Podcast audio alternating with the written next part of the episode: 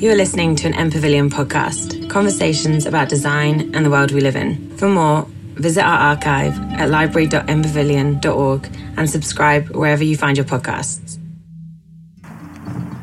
Today we're going to talk about digital identity. So, in a smart city, the future cities, future urban places, how will we identify people, organisations, and things in the digital realm? How will we decide who and what to trust? After listening to these guys, I think you'll trust nobody. I've just listened to them over a coffee. It's scary. So, so good luck listening to this. So we have futurists, designers, creative thinkers here, and we're going to explore some ideas around the smart city to think about the barriers and benefits of a future where our identifying documents and objects that we carry around in our physical wallet and our physical purses become digital and therefore how do we protect that? And how do we how do we understand where it's being shared and what we're doing with that information?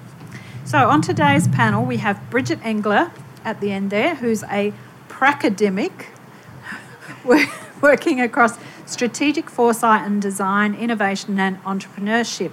She's a professional futurist and regularly collaborates on projects and programs spanning speculative design, experiential and critical futures, and prospective thinking in business and organisations. She is a senior lecturer at Swinburne Business School and a lead researcher with Project GelDOM that she's not going to talk about today, but you can ask her about that afterwards. She is a stream leader in the Smart Cities Spaces for Living program, and um, Bridget's research explores the uh, nexus between di- design and foresight and emergent opportunities intersecting culture, systems, and technology. Next to Bridget, we have Joseph Voros. He holds a PhD in theoretical physics on mathematical extensions to the general theory of relativity. He then spent several years in internet related firms, including a stint at Silicon Valley in, with Nets, Netscape Communications, and has been a professional futurist for two decades. He teaches in big history and futures studies, and his research is focused on the coming civilization transition as well as potential futures of humankind and what lies beyond that. On the end here, we next to me, we have John Phillips, who is from um, 460 Degrees, and he is driven by a desire to make a positive, lasting difference to the organisations, projects, and people that he works with. He's a believer in continuous learning and the power of curiosity and counts himself lucky to have worked in 10 countries across sectors from the space industry to finance and higher education. So, John is from the 460 Degrees Expert Management Agency. He's a partner of that and a champion of self sovereign identity, which we'll hear about today, which is, um, and also emerging technologies for education. So, John believes that SSI is the best digital identity model, model available for our global society and the next generation of our digital lives. So, we're all interested in what's going to happen with our digital identities in the future. Now, Bridget. Oh, am I going first? Well, no. Do we want to do your activity or do we want to just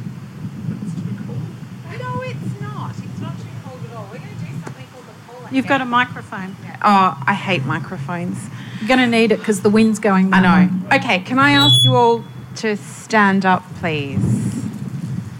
If you've got things that you're really worried about, then we're going to move in a small space. So I'd like you to think of yourselves as embodying a position and a perspective in response to a particular question. And the question today is your perspective or your response to the, the, the, the, context or the proposition of digital identities in the smart city. And you two are playing this too. So, I'd like you to imagine that we're in a three dimensional matrix. Not that matrix, but we're going to create a matrix and we are embodying the position that we hold in, the, in response to the, the provocation around digital identities uh, in the smart city. So at this end, can I ask you all to just form one line along here? Are you going to one one long line, one continuum, just one continuum along here, please? Yeah. So kind of fall into line. And then I'm going to ask you to move around as so Joe is going to start to move to the end of the line representing the optimism around digital identities in smart cities. So, if you're feeling relatively optimistic around digital identities in smart cities, then please move further towards that end of the space. Do you want to identify what, define what digital identity is while we do this? Yeah. Okay. Um, so uh, let's think of digital identity. I'll move away from the speaker uh, as an approximation of your analog self, or in fact, potentially many approximations. So you, you will carry uh, in your wallet a number of things that identify you as a person. You may have driving licenses, you may have credit cards, you may have other stuff. Um, but as a person, you probably have a number of identities that uh, may relate to you as a, a, student or a parent or a child or a, a, soccer player or an AFL player or whatever. The whole bunch of things that are to do with you having an identity or identities. And digital identity can be as many-fold as your physical identity. So you could have as many identities as you have relationships, as you have roles in society. So my perspective of digital identity is that manifestation of those digit of those physical identities you may hold or the relationships you may hold. Does that make any sense? Who asked the question about this digital identity? Is that okay? Is that enough? Yes. So, so that we are living in an analog world as physical human beings. Um, we have to uh, interact often with the digital services, digital providers, and other things. And at that point, you offer some formal way of identifying yourself or showing you have the right to do something. Facebook, Instagram, uh, your bank account, stuff like that, those are instances of digital identity um, that you may hold. Yeah. Does that help? Okay. So, how, how do you feel if that's optimism and that is pessimism? I'm going to move down towards that end. Then, how do you feel around digital identities in the smart city? Just because, because he has to occupy that position occasionally. so, we're deliberately using the terms optimism and pessimism as opposed to hope or positivity. So, do you feel optimistic? Well, depends on which future, which we'll get to. But in general, do you feel optimistic around digital identities in smart cities? Is, is it in simplistic terms or reductionist, good or bad?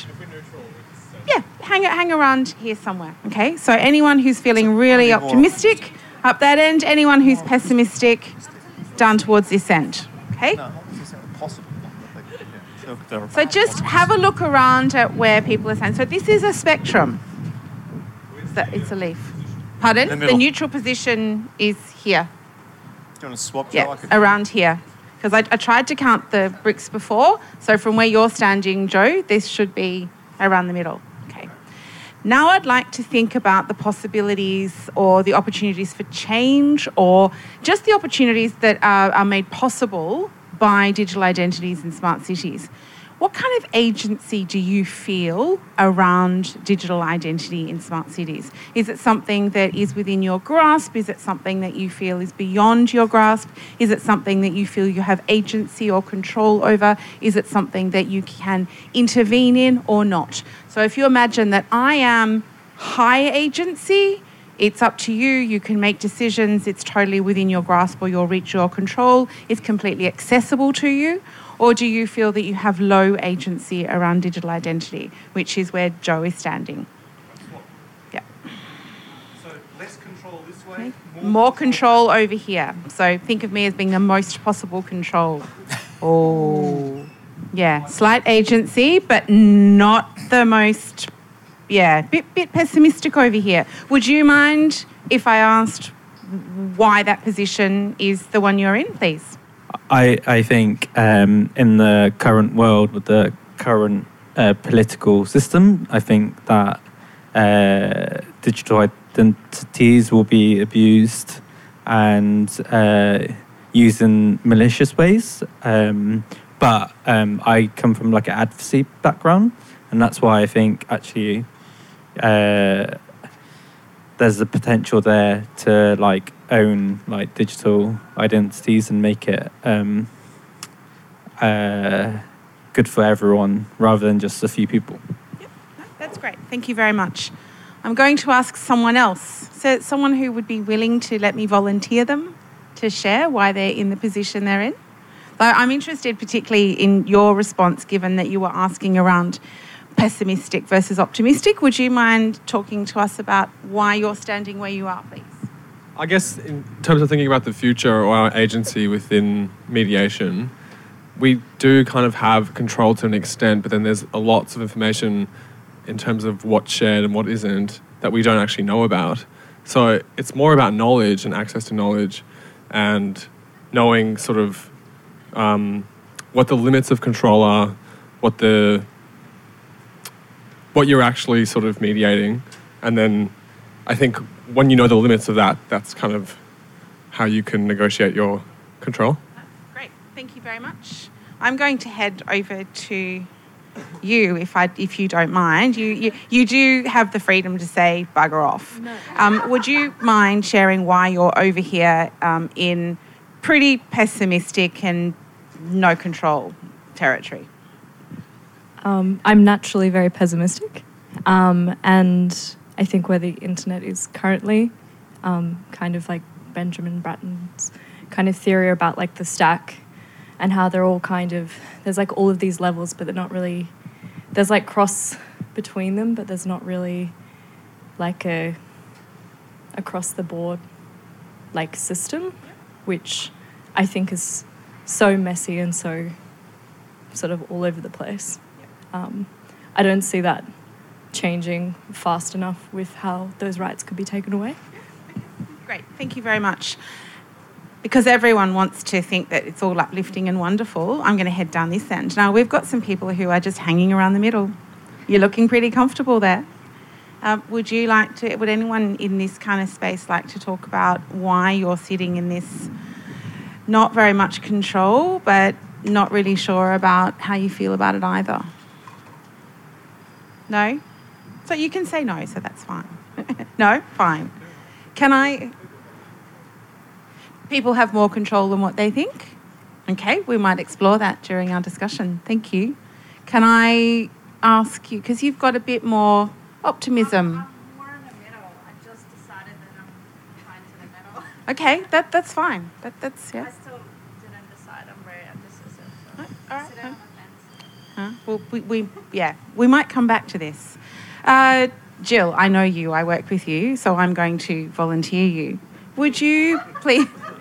this is what I do in my classes. Would,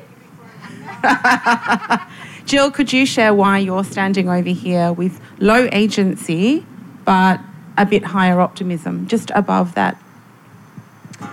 Um, I think that basically when you sign up for things, you, for example, if you sign up for Facebook, you sign up because you want access to that connectivity, to be part of a community, to connect with your friends and family. But you don't read the small print. And the small print gives away your identity, allows them to mine that and utilize that information to push products, and let's be optimistic, to push products and services and things that you might be interested in. Um, so I think that's why I think there is a way that we can gain back control of our identity. And I think that new technology that is coming will help us to do that, but I don't think it's in place yet. Thank you. Yeah. It's not, ex- it's not explicit information, so kind of where are the limits and the kind of legislation is kind of what the question should be, right? About identity and yeah. And that's what we'll explore a bit of in a, in a couple of minutes. I would just, like to Bridge, head, just reminds yeah. me of that line from Tom Waits: "The large print giveth, but the small print taketh take away." away. uh, just as a, a side comment, I don't know if any of you know that um, maybe 10 years ago, Virgin Mobile did a, um, a test research project in London and they went around asking people to sign up for a new mobile plan. Um, and they asked people to read the fine print because we all do that, don't we, when we sign up for stuff? And they then went back to those people and asked for their firstborn. And they said, Why are you doing this? Or the people who were asked for their firstborn said, Why are you doing this? And said, Because that's what you agreed to sign over in the fine print that you didn't read. So, yeah, one bit of advice read the fine print. Uh, I'm coming over here to ask you why are you over here optimistic but only moderate agency? Uh, I'm a born optimist. I kind of it's in my profile. I have to be. Uh, but um, I, I what I'm trying to do right now, I guess, is something. You know, the, thing when you're trying to explain to your kids what you do and they never really understand, though you have kids. Um, so I'm actually doing something now, which I'm hopeful is part of a kind of global movement to change the way identity works on the internet, that digital identity works. And if that movement is successful, then we have reason for hope. Um, it doesn't cure all ills. It's not some sort of nirvana kind of silver bullet thing. But I have to believe I have some agency because otherwise, what's the point of me trying to do this thing? Um, and I have to have some optimism because I believe there is a possible better future. There's also some probably very negative futures, Yeah. but I'd rather have the positive ones. Yeah. So. Yeah, no, that's great because we'll cover some of that this afternoon. What I would like you to observe before we sit down is this gap. There's a big gap over here. When we do this in classes, um, that's usually where American futurists stand. Things So- are getting better, and we can make them even, Even better. So There's a this is- distinct lack today. Yeah, this is the space of high optimism and high agency. The world is going to be amazing and we're going to make it happen. Or the world is going to be, as you said, great and greater. Uh, we'll come back to this. Thank you for playing. This is uh, Joe might do a little. Do you want to do just two minutes on the Polak game and seeing I'll- as it's your game? Well, Peter. Um, You can so- sit down while we do this. So, the, Yeah. so the idea of this game is to ask you to think in terms of two things: your experience of how the world is going, whatever that means for you, and sometimes it's it's phrased in the sense of optimism, pessimism, and within that, how much agency or or is change done to people, or do people do change? So, and this leads to this sort of two by two uh, matrix. And of course, this is important when you're thinking about, uh, especially if you're doing futures in organisations. Leadership tends to be up here, followership tends to be down there. So the basic idea: the world is fantastic, it's getting better, we can make it even better. How wonderful! Down there, the world is going to hell in a handbasket, but it doesn't have to. We can do something about it. Up here is the happiest. The world is is wonderful. It's getting better and better. We can't do anything about it, but who cares, right? This is Alfred E. Neuman. What me worry? And down there is things are going to hell and we can't do anything about it. Australian farmers usually live down there. Um, but these are four different perspectives on the future. And what's interesting, of course, is that each, each mindset, because these are four mindsets, will look at the others and tend to caricature them. But the idea is to, to listen to people that why do you, why are you why did you choose this? This is literally your stance with respect to the future. And so why is that? And so the discussion of what has led to that, uh, why you have this particular stance, it's that discussion that's actually the important thing. Um, and to, to meet people where they are, to try and understand why is it that they see the world from that position as opposed to where I am or where somebody else is. So, you. in a sense, and that's called a Polak game. P O L A K. Look it up on not Google, on on DuckDuckGo. Okay, thank you very much for that um, overview of our the way we are sitting at the moment before listening to these talks. So I'm now going to invite each of the panelists to give their position statement, their five to ten minutes on on how they think about this question and, and why they have the stance that they do. And I'll start with you, John, if you'd like to have a go. Sure. Uh, so my, my story on uh, self-sovereign identity starts with a few beers in a pub in Guildford in the UK, uh, uh, catching up with a very close friend of mine that started work the same day I started out in the same company. Um, and I was catching up with him after many years of not seeing him, and he said he's working for a company called Evernym, which I'd never heard of. Um, and they'd written this software on digital identity, which was I found vaguely interesting. And then he said they gave it away, and they'd given it away to the Linux Foundation as an open source so- uh, software. And I looked at him and said, Why did you do that, Andy? And he said, uh, uh, Because if you want to produce a platform for a global identity, you've got to scale very fast, very quickly. And the best way to do that is to use something like the Linux Foundation as your, as your method.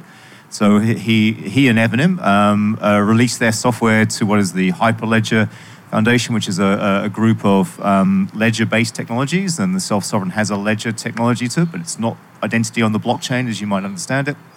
Um, and as you told the story and a few more beers, I got to more and more interested. Started looking up some of the projects that are associated with it, um, and they are genuinely very, very uh, encouraging as to what the possibles are. So, so for me, uh, it became a kind of a personal exploration. I just finished doing a what was called a post uh, a post mortem on a project that had failed for university over sort of a period of about six years on identity and access management. So I was kind of fresh off, off of a, a list of litanies that had gone wrong with a, one particular university, which wasn't the university these guys are from. Um, and I felt that there's, pro- there's got to be a better way. And the other thing I think that struck me about the uh, self-sovereign movement is it has a, at its core, a set of principles. There's a guy called Christopher Allen who uh, couched the 10 principles of self-sovereign identity. And a few of them that I'll pick out are the one is that everybody has the right to a digital existence, so that you shouldn't be denied that right. It shouldn't be a, a single organization's gift to give you a digital identity. You should have a right to one or more if you choose. Um, others include things like portability and interoperability. So if you have these digital identities, the wallet analogy I used at the beginning is one where you could take your identity from one container to another. So you're not beholding to Apple or Google or Facebook or anybody else. If you've got an identity of some form or other, you should be able to take that with you move it and carry it. Um, there are some there are some very interesting world uh, projects right now by two large organizations, the UN and the World Bank, uh, which are relevant to this discussion as well. Um, one is called ID 2020, uh, which is an UN's uh, uh, initiative to try and get the unregistered people of about 1.2 billion in the world to have a digital identity because it becomes increasingly difficult to actually have agency in society unless you have some form of digital identity as we kind of move forward. And the World Bank has a similar project uh, called ID4D, which is to help the unbanked be banked. Now, if you're an optimist, as I choose to be, uh, you may think of this as a possible good future. If you're a pessimist, you may think we're shackling all those poor people that don't actually have an identity and now we're going to make them have one. Um, I choose the former positive viewpoint that says actually it would be a good thing if people that don't have a bank account can have a bank account and that people who don't have an identity can have an identity. Um, the other initiatives that Self Sovereign has, um, people like the Red Cross, uh, uh, international and Australian, working with them. The Rohingya refugees in Myanmar and others are looking at ways to get uh, refugees to have an identity when they arrive at a camp and a, a bunch of other things. So There's some very interesting work. And for me, the most, you know, this last week even, uh, I've uh, been asked to. I'm working with the, uh, as Jill and some others are, on the governed guardianship problem. So if you think about identity being a thing that you uh, ideally have agency of yourself, you control it. Um, you may at times need others to look after you. You may be a child and have parents. You may have parents that are aging. You may be incapacitated for a while. At these points in time, someone else might need to look after you. So there needs to be a way for a digital identity to be looked after, even if the person who is the owner of it, if you like, is unable to do so. So that, that involves this term guardianship. So we need to work out how guardianship works in a digital world and how best to effect that um, in a way that is consistent with society and law and, and so on. So that, that uh, there's an APAC group, and I'm, I'm one of the co-chairs of the APAC group for guardianship, which is, I think, really exciting. Did I, did I surprise you? Yes. Sorry. I okay. Thank you, John. Um, we'll now move on to Joe. You could have done that for me. I could have. I'm sorry. Um, well, I, I came to this from, you know, I, I drank the Kool Aid of Silicon Valley back in the 90s. I worked for Netscape. It was a wild ride for a year. Um, I was hired on the 6th of January 1997 on a Monday, and by Saturday I was in San Francisco at the mid-year party, and um, where there were there was a lion that walked down the aisle for the for the sales kickoff. I mean, that that's sort of the rah rah rah.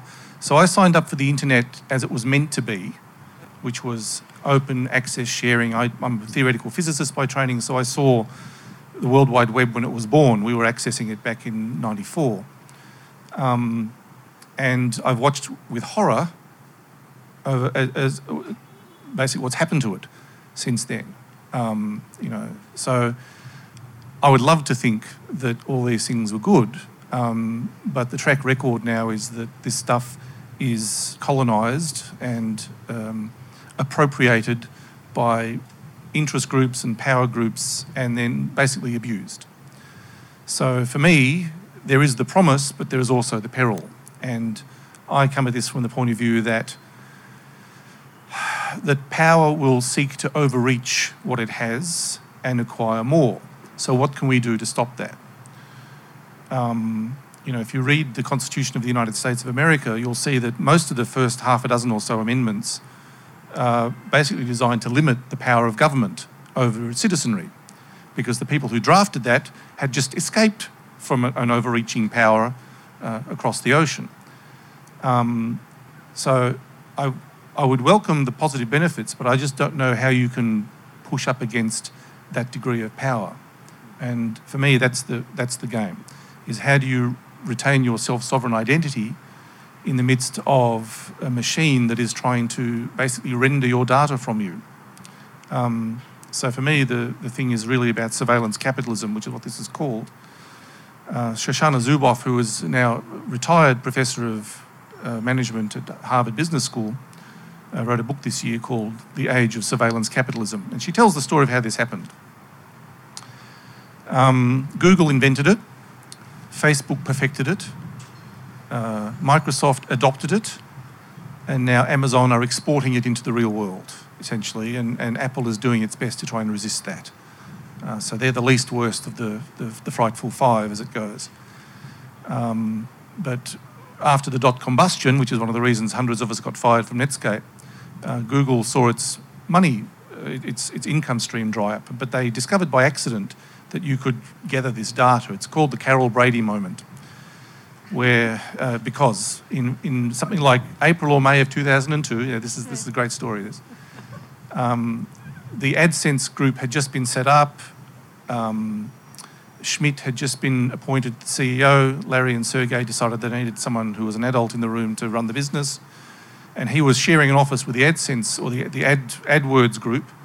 And they came in one morning to find this spike in searches at 48 minutes past the hour for four hours with a gap and then a smaller one. And they're trying to work out what the bloody hell is this? Carol Brady's maiden name. Why? Who wants to be millionaire? At 48 minutes past the hour, in, in those time zones, East Coast, Central, Mountain, Pacific, Hawaii. And I think Alaska was in there too, but there was a tiny little thing. So they realised then that there's, there is actually a way of, and because people had signed up now and they, they had accounts, and so they could now work out people's interests from their, um, their search terms. And so they started to keep that data. Now, Zuboff calls this behavioural surplus. You basically gather this, this surplus data from the data exhaust that everyone gives off by hanging around on the internet. And so this led to the first thing, which is the, the um, extraction imperative gather more data. You remember um, Short Circuit with the little robot, number five? Need input, need data, right? So the machine starts to, to gather the data. This then leads to the second imperative, which is the prediction imperative. If your job is selling ads, which is Google and Facebook, they sell ads, their real client are the advertising agencies. So if you can predict what people are likely to respond to, then you sell better ads and you get more money. But this then inevitably leads to the third imperative, which is the behavioural modification imperative, which is the best way to predict people's future behaviour is to cause it. Um, and this was brought into sharp relief, of course, with the 2016 presidential election, um, how people's behaviour was modified. So this is the track. Surveillance capitalism is now the business model in Silicon Valley. Everyone wants your data, and they'll take it from you without your knowledge, permission, or consent. Um, because even if you do read the fine print, as I did when I bought my Sony noise cancelling headphones and said, no, you can't have that, deleted the app, um, they reserve the right to change those conditions at any time without notifying you. Guess what? It's always changed in whose benefit? Not yours. So I'm deeply mistrustful of, of organisations like this because it's, it's not even, the old maxim is that if the product is free, then it's not the product you are. You're not even the product anymore. You are the discarded carcass of the, of the, the actual product, which is the data that is then on sold to advertisers. Uh, and so I encourage you to read Zuboff's book, get the hard copy, don't get a Kindle edition because Amazon watches you read it. Um, and am I paranoid? Eh. I did a workshop for the Australian Department of Defence in May where I was talking about this because I actually regard it as a threat to national security and defence.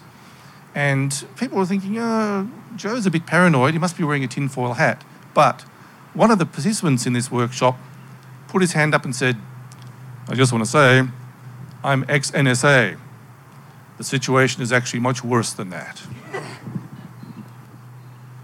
Okay, Bridget, tell us something good. You probably came to the wrong person. what what I can do though is um, suggest that you, if you don't want to read um, that book, uh, read the report that was released by Amnesty International uh, late last week. Uh, that talks about uh, the the use and abuse of data um, and uh, it being a, a, risk to human rights. Um, it's a very easy to read report if you search it using your preferred browser. Brave is another addition to your list of Google alternatives. Um, and the Am- Amnesty International, pardon? Firefox. Oh, okay, he'll do this the whole time. Um, the, I would recommend reading it. Um, it's a it's a good read. It's not a huge read, um, and it talks about it very much from that human rights perspective, which is kind of my segue into why I'm here. Um, I I sit somewhere uh, floating across the middle in terms of agency, but I'm not as optimistic as as John is, and I think this uh, is because of where I sit as a futurist.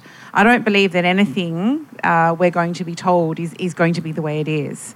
Um, this is not just my, my learning in the discipline of future studies, it is my acceptance of the future not being a destination uh, or even a single future that we're going to land in or get to. It's not a single point or place in time that we go, oh, now it's the future. Uh, it, it, doesn't happen like that. It's constantly emerging, it's constantly evolving, and there is no one fixed future. There are multiple alternative futures, uh, and I'm not going to lecture you about all of that today, but it's simply understanding that if we don't like these images or futures that we are presented with, then we have to have agency or at least harness our agency and acknowledge that we have some capacity for change and use it in the way that we believe is good. And when we look at what is good, we need to consider what is good for us versus someone else, which is why we played that game to see where other people sit in response to the same question.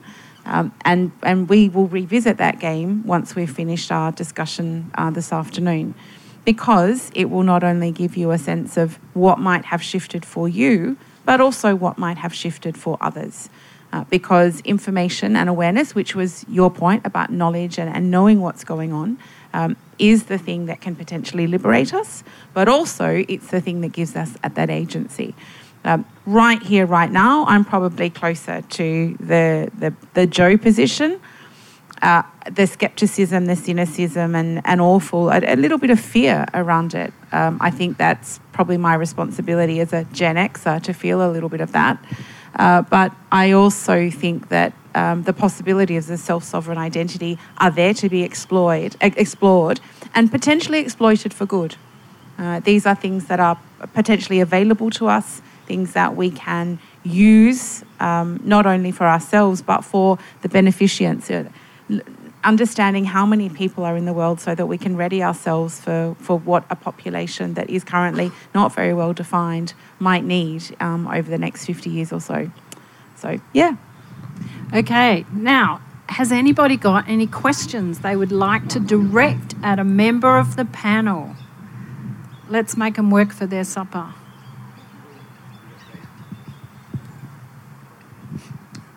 One of the big issues is that uh, what, what, we're talking about is in historical terms quite recent, isn't it? It's sort of like post 2000, so it's sort of like 15, under 20 years old. Uh, and the reality is that technology is moving faster than society can actually react to it. And, um, but eventually it does.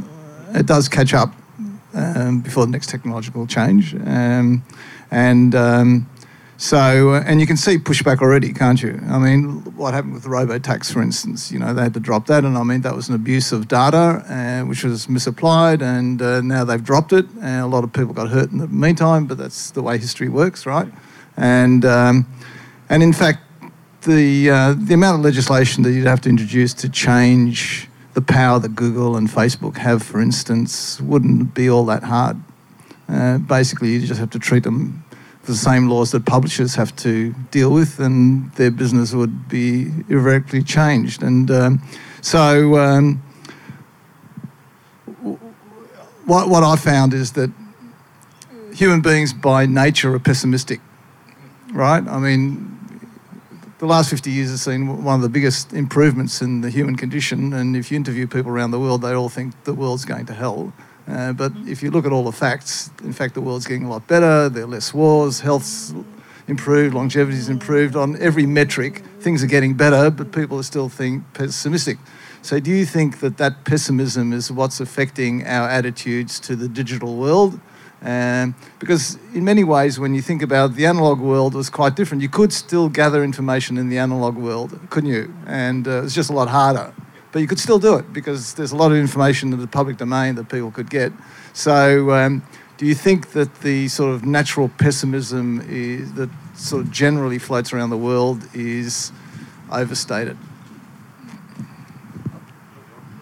I'm the optimist. Uh, uh, firstly, uh, well, brief. Uh, I've read the uh, Shoshana Zuboff book and also uh, Rosalind Barden's "Who Can You Trust," which is another kind of book of a similar style to read as to why why the trust models that we have are, are really quite fascinating now uh, with the digital age in particular.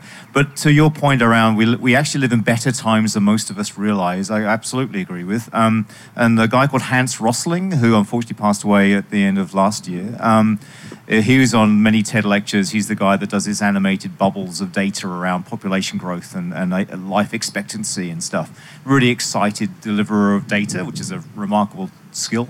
Um, and he wrote a book called Factfulness, as unfortunately he was dying of cancer. And it's around the whole story of, if you like, the, the very rapid improvement in the quality of life for almost every population on Earth.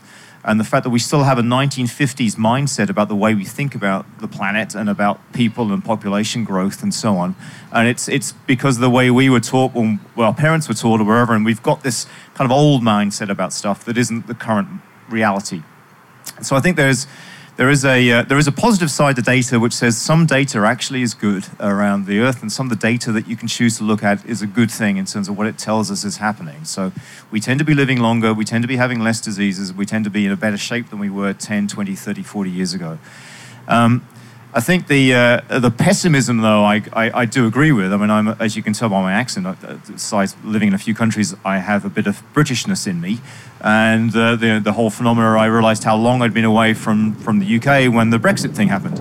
Uh, I had no idea that would happen. Uh, that was just remarkable, and I've been trying to understand how that might happen. Um, and a lot of that, I think, happens uh, there is no doubt a, an interference in the in the process of that referendum that's now being traced back to the same sources that were traced back to the U.S. elections. So a deliberate, if you like, nudging of, of behavioural science techniques to make people vote in certain ways or not to vote.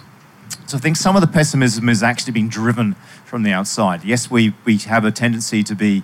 Uh, somewhat pessimistic as, a, as, a, as individuals or as a species, but we can be made more pessimistic by the, the information that's pushed to us and the, the whole phenomena of like the internet bubble where because you like this or you've looked at that here's more of that or it takes you further and further. There's a there's a very interesting um, wired article where one of their journalists decided to go yes to everything. Just yes yes yes yes yes. And over the week the, the information that was pushed to them on i think it was using facebook as the example got more and more and more extreme. He ended up on sort of sort of white nationalistic sort of pages and whatever else because he just went yes so the algorithms that are kind of dictating what gets pushed to you get affected by what you declare an interest in. So kind of one of the antidotes to the pessimism is, to try and do things as anonymously as you can by using a, a, Firefox browser, not logging in, and so on. So you you see the real news and not the news the news thinks you should see. Um, and that's that's becoming increasingly difficult. So I think you're right about the pessimism, and I think some of that is because of the very algorithmic nature in which content is sourced and pushed to us. Uh, and you have to find ways, unfortunately, you have to find ways to to, in Rosalind Barden's words, find someone you can trust um, and, and, and sort of use that source as the one that you prefer to use. I, I try myself, I use three or four different news sources and even ones I don't like um, because I kind of feel I should be subjected to what other people are hearing too. Yeah. That's kind of the way I adopt it. Um, thank you for the question. I'd like to distinguish between pessimism and skepticism. So for me, the position is basically skeptical which is we're sold the, you know, the Kool Aid um, as how these things are going to be so wonderful for us, but behind that, I mean, you know, if, if, if it sounds too good to be true, it probably is. So that's, that's the skepticism that comes to me. So the stance is pessimistic response to the motivation of the, the power that is telling us how wonderful things are. So it's really skepticism underlying that, which is I don't believe you because history tells us that whenever there is some new form of wealth extraction, it'll be cranked up to the max. So the historical parallel here is with early industrial capitalism, 200 years ago. Now, those the, the industrial capitalists didn't regulate, self-regulate themselves into treating their workers better. This was imposed upon them, and I think the same thing is is likely to happen with um, information capitalism, which is what this is, of which surveillance capitalism is a particularly feral sort of offshoot. Um, it's you know basically gone rabid. Um, so, to me, and, and yes, we are we are naturally pessimistic because that's got survival value the 99 times that that thing that I thought was a snake in the grass is actually a vine, the one time that isn't a vine and is a snake will lead to me being more, uh, you know, having more children. So the, the pessimism has survival value, uh, and couple that with skepticism around people telling us wonderful stories, um, I think that's the way to treat the world. Is demonstrate to me that this is not a con. And I probably come from a similar position. Uh, and I would also challenge all of the good news stories with the reality of the world that we are faced with in around 50 years from now. So it's all very well for people to be living longer. It's all very well for us to be relying on amazing technology to automate and do incredibly wonderful things, but it's not the silver bullet. It's not going to fix the state of our planet in 50 years. So it's going to be hotter.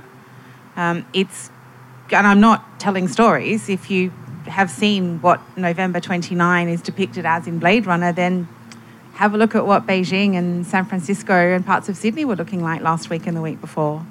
That's more the reality that we're going to be living in. So I appreciate that we are eradicating disease, um, but I also know that some diseases are coming up in parts of the world that hadn't had them before.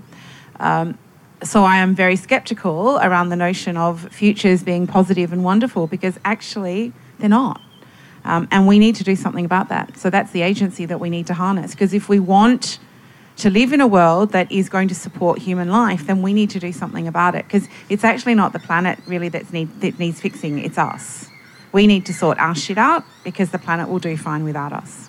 And I'm not, and that's not a neoliberalist response to that question, which is what some have accused it of being.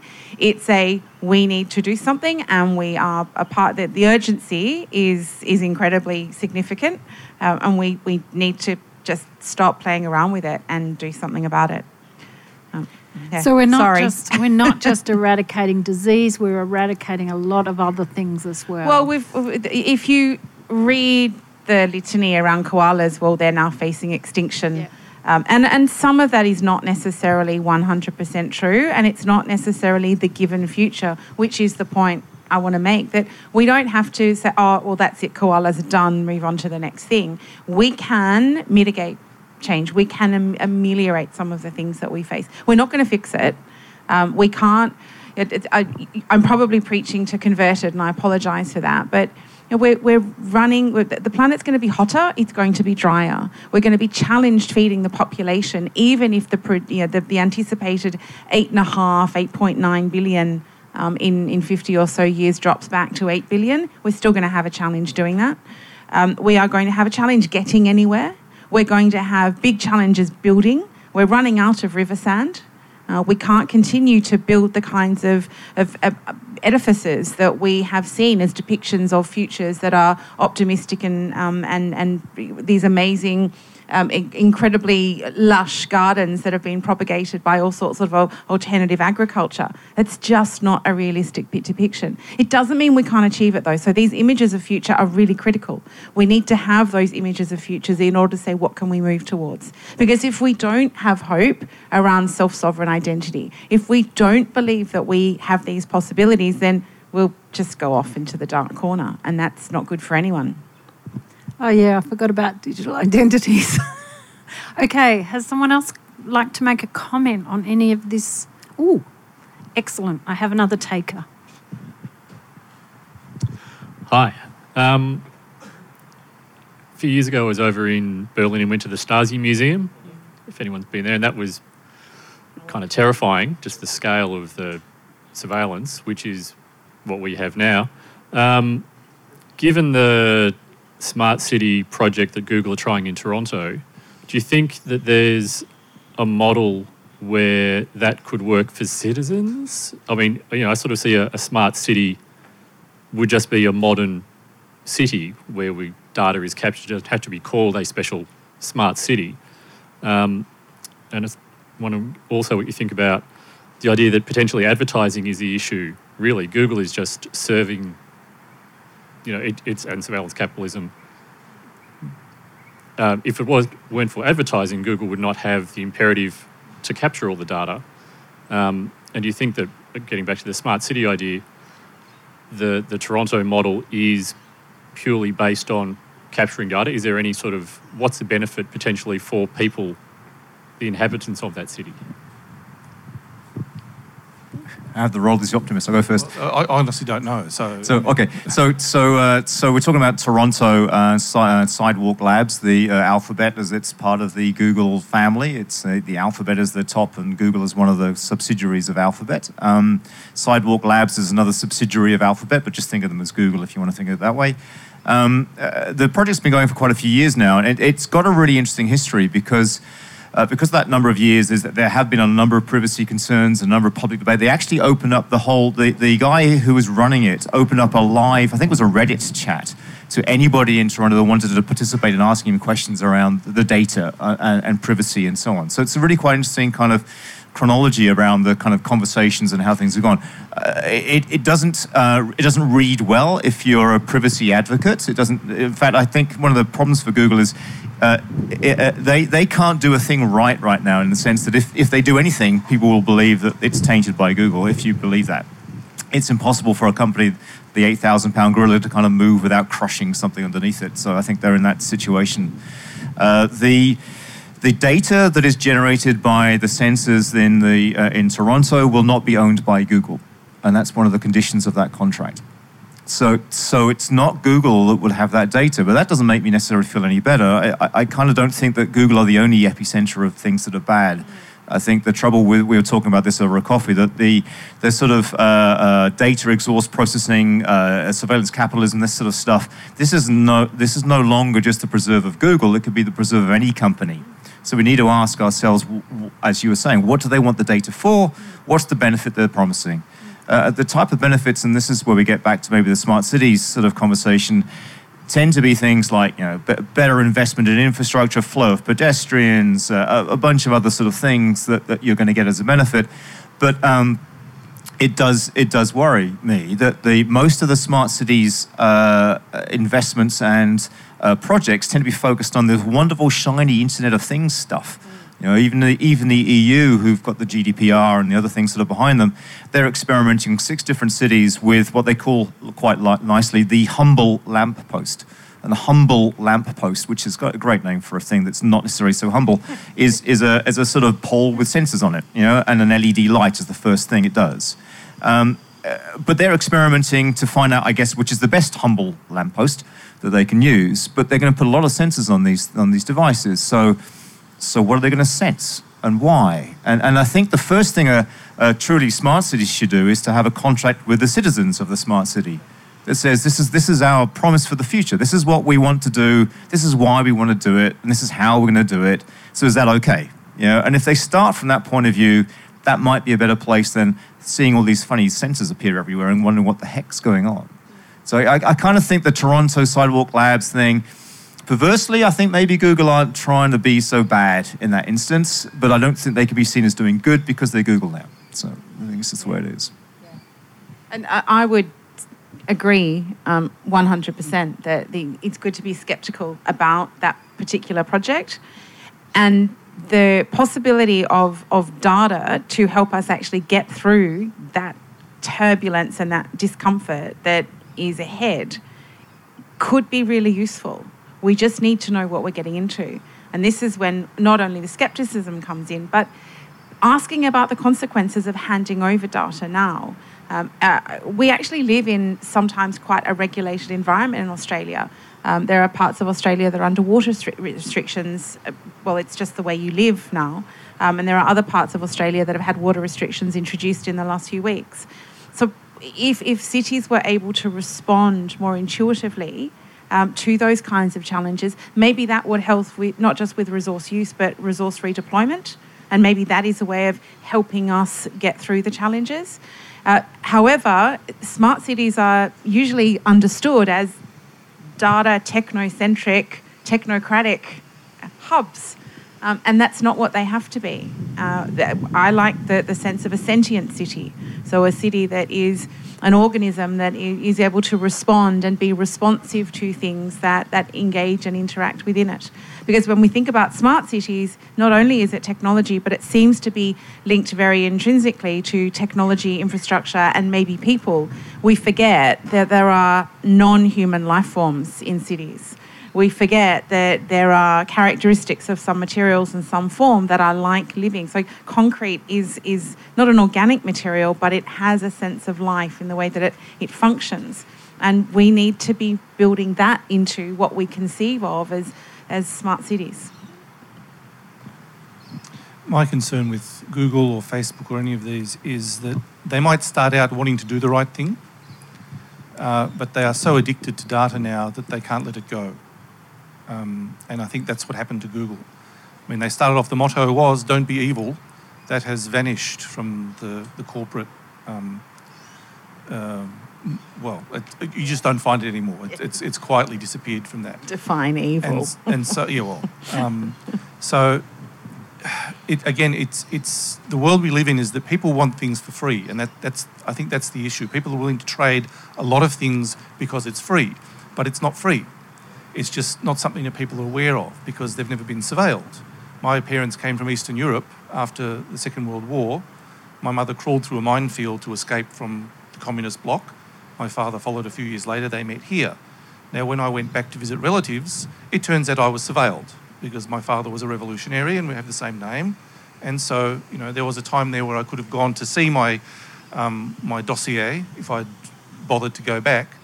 Um, but realizing in retrospect that you act- actually had, was it, the, the analog form of surveillance, which was, you know, guys in black cars with binoculars and notebooks, which was harder, and they could be called off, um, as, as happened because my uncle was in the party and so he told the cops to leave me alone. Now, not everyone has that benefit. And the idea that, you know, I don't have anything to hide, therefore I've got nothing to fear, that might be true now. But governments change, and things that were once legal may become illegal. The way that things once things were once illegal, like gay marriage, are now legal. So you never know if that data never goes away. You never know how that's going to be used by subsequent governments, and that's the future's perspective, which is history tells us that there is overreach. There is always overreach, and things might be getting better. And I, I agree, it's it's it's fantastic. I mean, you know, the the the um, the, the benefits of, of life that have, have accrued over the last 200 years, but there is a cost. And again, I, I'm, I'm just worried that, that these organisations are so addicted to the data that they can't give it up, and governments as well, because governments want to camp on that. Because they they have a different agenda. Theirs is typically around defence and security, uh, but governments are capable of overreach as well, every now and then. Okay, do we have another question? Anyone want to have another? Yes, good. John, if you can uh, tell us if there's any, or the most interesting um, uh, application of SSI, or um, uh, how SSI is different from the GovID or the DTA that's currently been implemented by the Australian government. Okay, uh, so that's two questions. Um, so uh, there, there are some real live operational solutions using the self-sovereign identity architecture approach. Uh, a, few sort of um, markers. Um, self-sovereign identity is, a, as an open standard as well as open source software. So the W3C, IETF, OASIS, and DIF uh, uh, foundations are providing the standards that are published. Uh, and the source is uh, open source software. So the, the one I'm going to talk to is um, uh, it's UK based, but it has an international uh, potential, which is uh, in the UK's health service, uh, a number of the specialists are now very mobile. They go from one hospital to another quite frequently on short term contracts. Um, so the surgeons, doctors, and so on. And uh, every time they arrive at a new place, they have to present the manila folder of all the paperwork that sort of declares them to be a surgeon. You know, the, the Royal College of Surgeons, the, uh, uh, this, the university they went to, and so on. It takes five days to process the paperwork that the doctor provides. And, and they added it all up. There's about 25,000 doctor days a year are lost while they're trying to make sure this is the right doctor to do whatever it is they're meant to be doing. Um, and the uh, Truu ID, which is T R U U ID, was set up by a doctor in the UK who observed this problem himself. He, he's a, a specialist in infectious diseases, and he created a company called Truu to actually enable doctors to arrive with a, a, digital version, if you like, of those credentials that they otherwise would carry. So the model works by uh, the uh, Royal College of Surgeons and the other uh, registrars of doctors in the UK recognizing providing a digital authentication. The doctor then can carry this when they choose to carry it to the hospital they choose to go to, present to those hospitals, and they can then verify that these credentials were given to this person by an issuing authority, that they haven't changed them and they haven't been revoked, those four tests. Um, and that works within minutes. It's, it's live now in uh, three university hospitals in the UK, and they hope to extend it wider into the NHS of the UK. Uh, and that may save hundreds of millions of pounds, if not potentially billions of pounds in lost days a year in the UK. So that's, that's one of the models we'd like to bring out to Australia uh, as a sort of an example of, of how it works. And there's a guy called Manreet who runs it in the UK who wants to come to Australia too. So uh, we're hopeful that that's a conversation we can bring into the, the Australian sort of uh, e- ecosystem. Um, now, the, second question uh, was was about how it works. Was the data, the oh, Trust ID, Gov ID, and so on. I, I normally use a sparkly ball at this point. I have a I have a handheld. I have a demo version of how I explain self sovereign, which uses little fuzzy felt characters and stuff. But it's too windy. Um, so, so if you think about something like um, a, a, centralized authority giving you an identity, so uh, a federated identity or a trusted third party model. So the government gives you an identity Another organization says you can use that identity, so you offer this identity. What happens is the issuer, the trusted third party kind of model, gets a ping, if you want to think of it that way, like a like a message that says, "Is this okay?" So even if you use, and I agree with Joseph that one of the best companies in the world from a privacy point of view would be Apple. Apple have their own identity solution, Apple ID. If you use your Apple ID, uh, say your bank says you can use Apple ID, Apple will get a ping from the bank to say this Apple ID is being used. Is it okay? Now, Apple, who are a great company, will only remember that data for 30 days, but they will remember it for 30 days. And other models are less good in that sense. They will remember every time you use their identity, every single occasion with whoever you're using with the date and the time. So they'll know every bank you've been to, every rental agency you went to, uh, even the barista of cafe you went to. So, so that's the trouble with a, with a trusted third party identity, a, a structure like a government provided identity, is you're using this single identifier every time you do something, and the, the kind of third wheel, if you like, in the conversation knows you're using it. And, and that's where I get the, even though I'm the optimist, I, I side towards my friend Joseph here in terms of a bit of pessimism on it. Skepticism. Okay. I mean, so, I, I, wouldn't say oh, Apple is the best. I'd say the least worst. That's the pessimist. About as good as it gets for now. The skeptic. the skeptic. Are there um, any other questions? Uh, can I just say, um, if you're interested in, because people keep saying, look, if you don't like it, why don't you just don't use it? I mean, I've, I've tried to get off Google. It's not, it's not possible. But there's a, a journalist American named Kashmir Hill. So Kashmir, as in the province, Hill. Um, she's a privacy pragmatist, she calls herself. She used to work at Gizmodo, but they fired her because they fired everyone who was any good there. She now works at the New York Times. But she actually did the experiment for real, not as a, as a, as a thought experiment, she did it for real. So she got one of her colleagues to build a virtual private network, and each week she would cut off one of the frightful five. So Apple, well, was, Apple was last. So first was Amazon, then Facebook, then Google, then Microsoft, then Apple, then all five in week six. And it would record who was trying to ping what. And she recorded this, look her up, um, it's called um, Leaving the Tech Giants or something like that. And she said it was impossible. It was absolutely impossible. And when it was all six, it, all five, it was a nightmare. Um, she also has a very famous TED talk um, called The House That Spied on Me, where she decided to install all smart devices or Internet of Things stuff. And again, going through a virtual private network, she had a colleague in, on the other side of the United States who knew nothing about what she was doing and was just watching the data.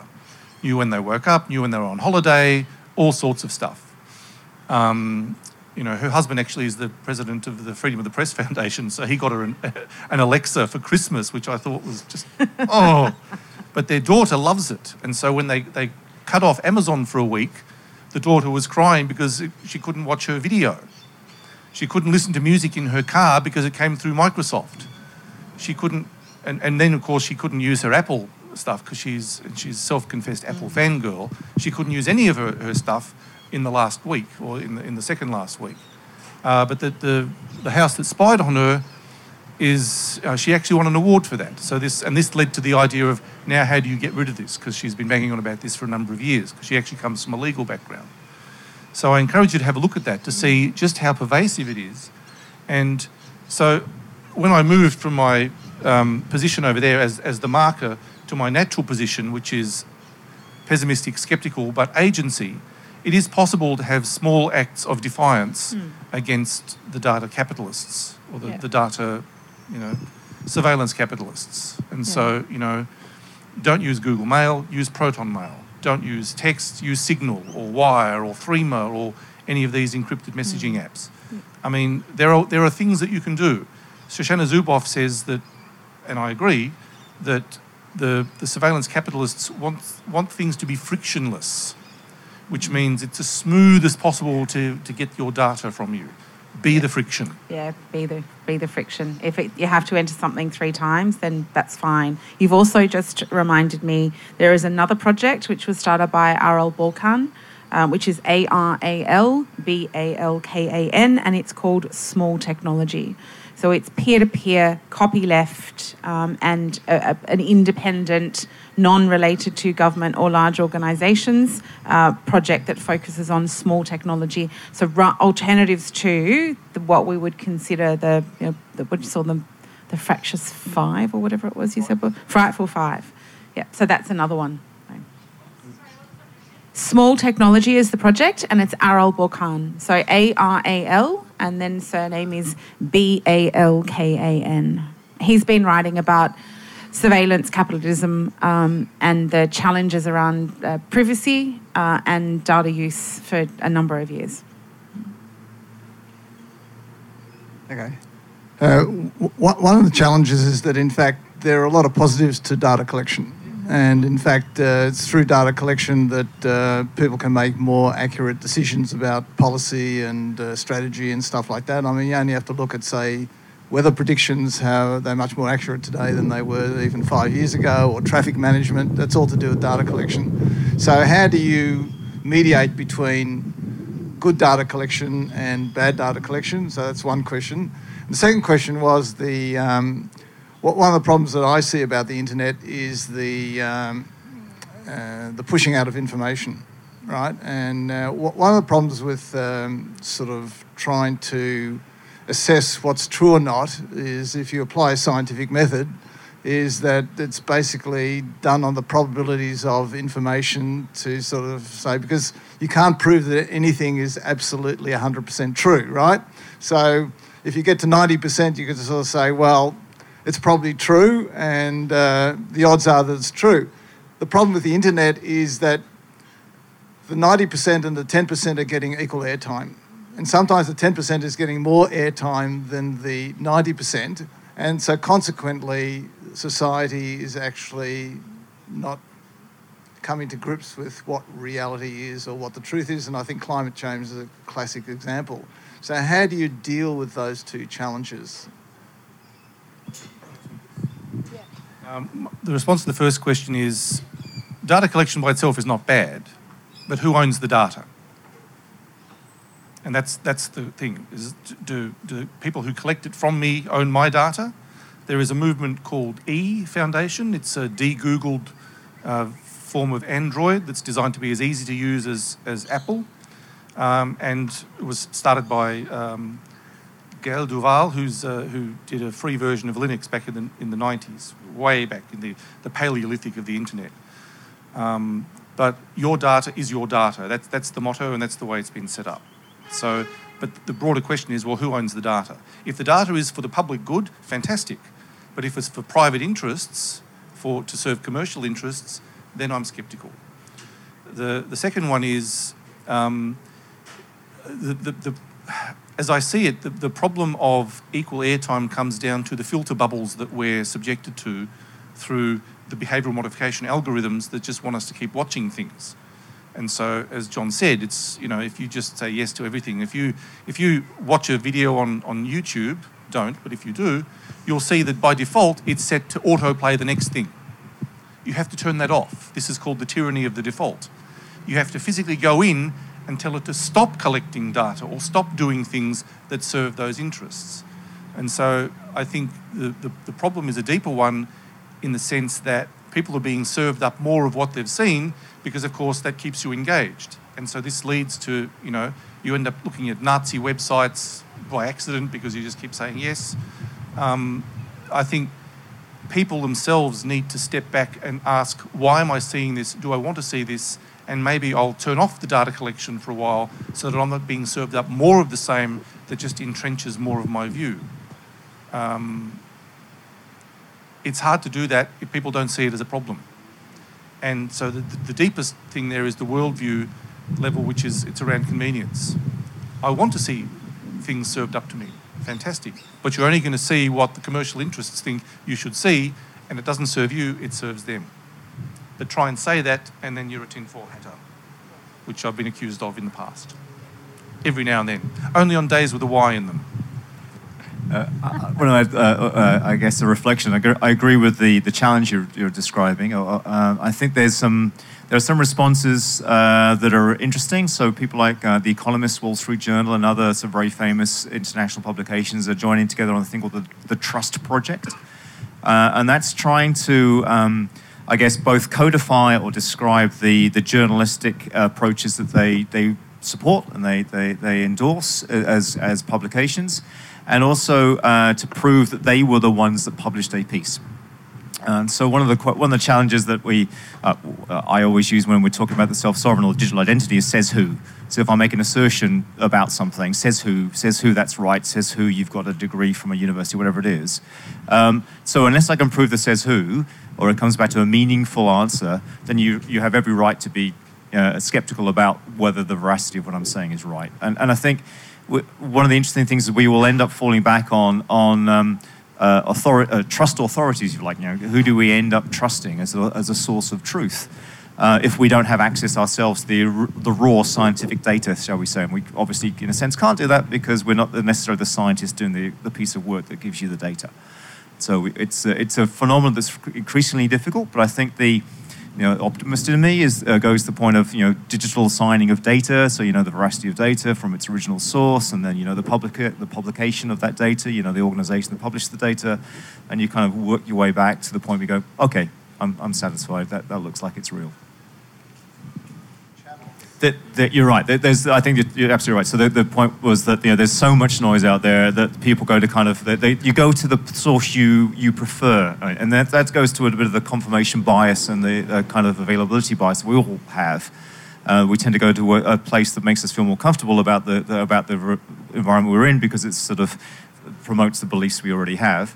Um, it's not that's why i was saying earlier I, I, try to make myself see things that i don't necessarily agree with because that's a way of kind of trying to counter that self-fulfilling bias that you typically have.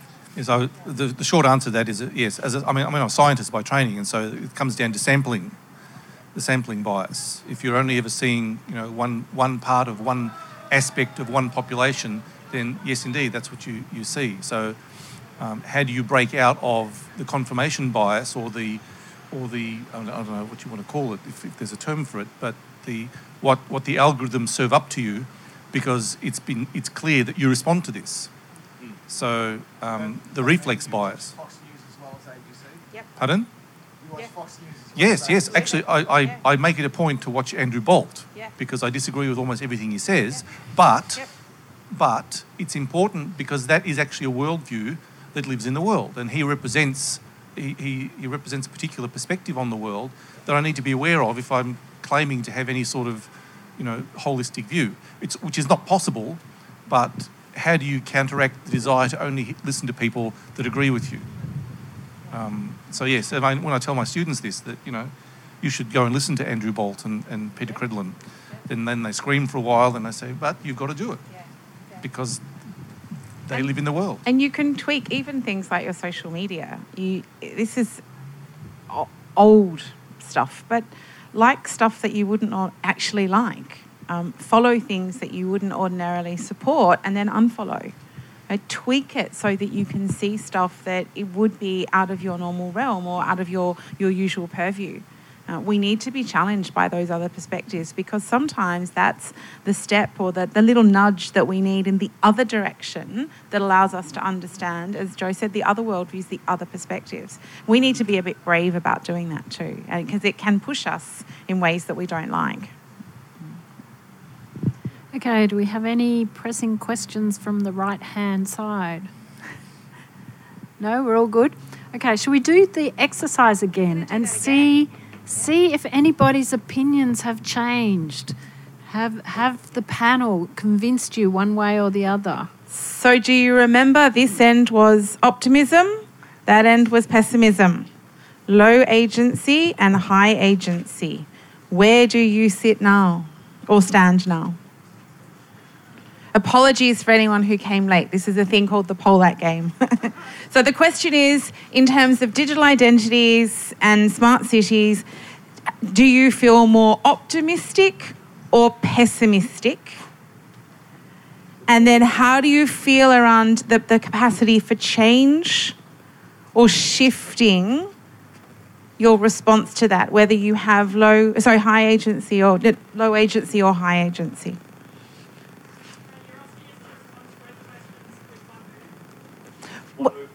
And then the other. So, yeah. So, how do how, into optimism?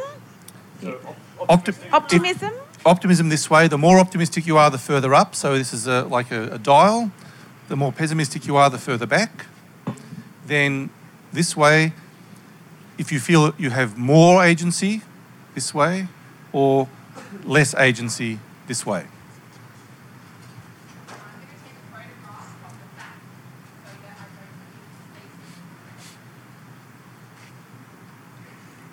Avert.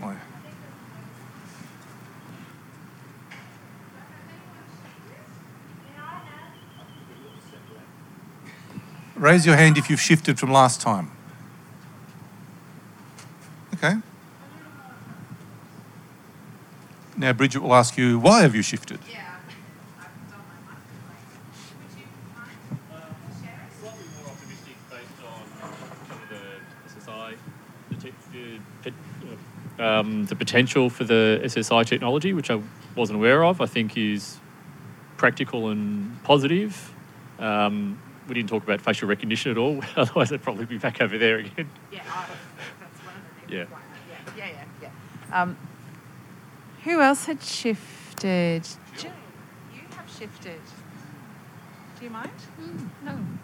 Um, I, I was stimulated by the discussion around you have to take responsibility for yourself and you can't blame it on everybody else. So you have to do what you can do to uh, shape and change the situation that you're in as much as you are possible, as you, as you possibly can. The conflict I have around that is being risk averse and knowing that my data is being collected, but also recognizing that I need to look at positions from multiple perspectives. I don't know how to uh, sit with that tension in myself because part of me is saying I want to take back control, but the way that I take back control is not exposing myself. But in reality, you have to expose yourself because you need to be open to multiple ways of looking at things in order to be able to shape the way that you are. So that for me is still a tension that I have not resolved and probably won't. Have a perspective and hold it lightly. Yeah. Do you mind if I ask you? Because you have shifted quite a lot. I maybe shifted a bit towards optimism. Yeah. Like I don't still don't feel I can do much about it personally. Like I still want to go around using the e-scooters and I still want to look at stuff on Instagram when I'm bored and things like that. So I'm not going to probably change that, but it seems like everyone is in consent that we should do something about it and that we don't want to give the data and it seems like I didn't know that before, but there's lots of initiative kind of to make it more, make it better, like make it.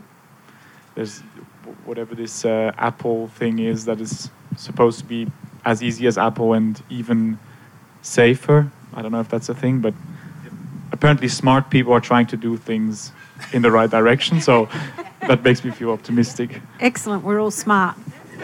Well, we not other people. Yeah, we're smart. Is there anyone else who shifted who would like to share why they shifted? Thank you. Yeah, so for me, like the standout point was you guys are talking about like the resource distribution in cities, so optim- like collecting data to better distribute resources, like including like traffic or as you said, like river sense of salt and like silicon and stuff like that. Because you know they're increasingly becoming more scarce, and and you know by by collecting data, I guess, and like using it in a wholesome way, I guess, you know you can better optimize the distribution of these resources. So I moved to the more optimistic um, side of the things because of that. Yeah. Thank you. There's a There lot are- less people in the fence sitting area. Yeah, So that people have actually made a choice in Yeah. some direction, Yeah. which is ni- Which really is- nice to see. Yeah. Okay. Okay, Thank so you. Um, I think we'll wind up here, but I would like to leave you all with a final comment from each of our panel members of their their positive takeaway message for you. John. Oh, anyone? I'm glad we have to go positive. That's going to be a challenge. But anyway, no, not for me. Um, so uh, thank, thank you for the comment about there are, there are people that are looking at better ways of doing things. Uh, the, the founder of the World Wide Web, as we would like to think of him, Tim Berners-Lee, has just released Solid, which is a way of uh, uh, you managing data about you in the best way you can uh, in things called pods. And the stuff I do is the self-sovereign identity, and that's uh, another worldwide phenomenon. So yeah, I have I have reasons to be positive, but I'm also, I guess, cautious because it's entirely possible to do really stupid things with technology, even if you have smart people doing stuff. So, laws of unintended consequences. So we have to we have to keep our wits about us, all of us. The positives you can take away are that you, it is possible for you to do small acts of defiance. Um, so you can change the browser you use from, from Google Chrome, as I call it, to Firefox, which was created by Mozilla, which is what Netscape became after it died, of course. And so they're explicitly um, using it to, for privacy purposes. Or if you really want to go anonymous, use um, the Tor browser, um, but maybe not. Um, depends on whether you want to call more attention to yourself by going anonymous. Uh, you can use, there are various tools, as I said, there's Signal, there's, there's various things that you can use, um, secure messaging apps. Uh, but have a look at the Electronic Frontier Foundation, EFF.org. Uh, and they also have a, a, a, sub, a subsection called Surveillance Self Defense. So ssd.eff.org. Um, because there's and there's lots of resources there for you know taking back control of your data. Um, you know, and, it, and it's not about hiding; it's about controlling who knows what about you. Hmm. It's just that the, the default position of most of these organisations is that we want your data, and if you want to use this, you know, you've seen all these annoying things, and you know, by using this website, you agree to our cookie policy. Yes. There's no no. Right? Okay, I'm, I'm cool with that. It's like, well, where's, where's the option to opt out? There isn't one. And that's the thing that I find obscene, is that it's not possible to opt out of this unless you take steps to opt out. And that requires going extreme. Um, so, yes, look at um, surveillance self defense at Electronic Frontier Foundation. There's lots of links there, or privacytools.io, and there's, there's no shortage of, of places that do this. If you want to, if you want to take back some control of your data, because your data is your data, I believe. And that's something, that's what I think self sovereign identity is about. It's that I am me, and I shouldn't need you to tell me that I'm me. Uh, you've both said things that I was going to say. Um, it's respect is a word that doesn't often enter this conversation. So respect for autonomy, autonomy, that self-sovereign identity is about respect for ourselves and respect for others. Um, that when we give over data, we encourage other, others to do the same.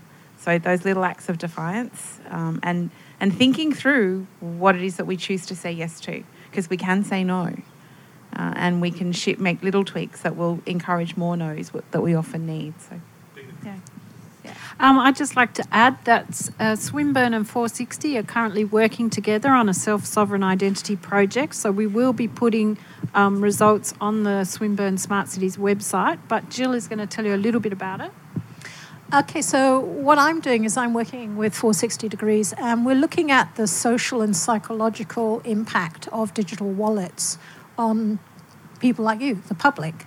So if you're interested in being part of that research and coming to workshops or being part in focus groups or in depth interviews, then please come and talk to me. I'm very happy to give you my business card, and you're very welcome to become part of that and as it grows and shapes. So have your say. Yes, be part of shaping our future. Yeah. Yay! yeah. It, it, it's great that there are so many of you here. It's a pretty bleak afternoon in many ways. Yes. And, yeah. Although the rain was, was hail was, was predicted hail. and we didn't no get hail. it. Positive Um, thing. So yeah, we just really appreciate being able to have this conversation, and for it to be a shared conversation is great. And thanks for playing the Polak game. Yeah, thank you. Let's clap all of us. You are listening to an MPavilion podcast, conversations about design and the world we live in. For more, visit our archive at library.mpavilion.org and subscribe wherever you find your podcasts.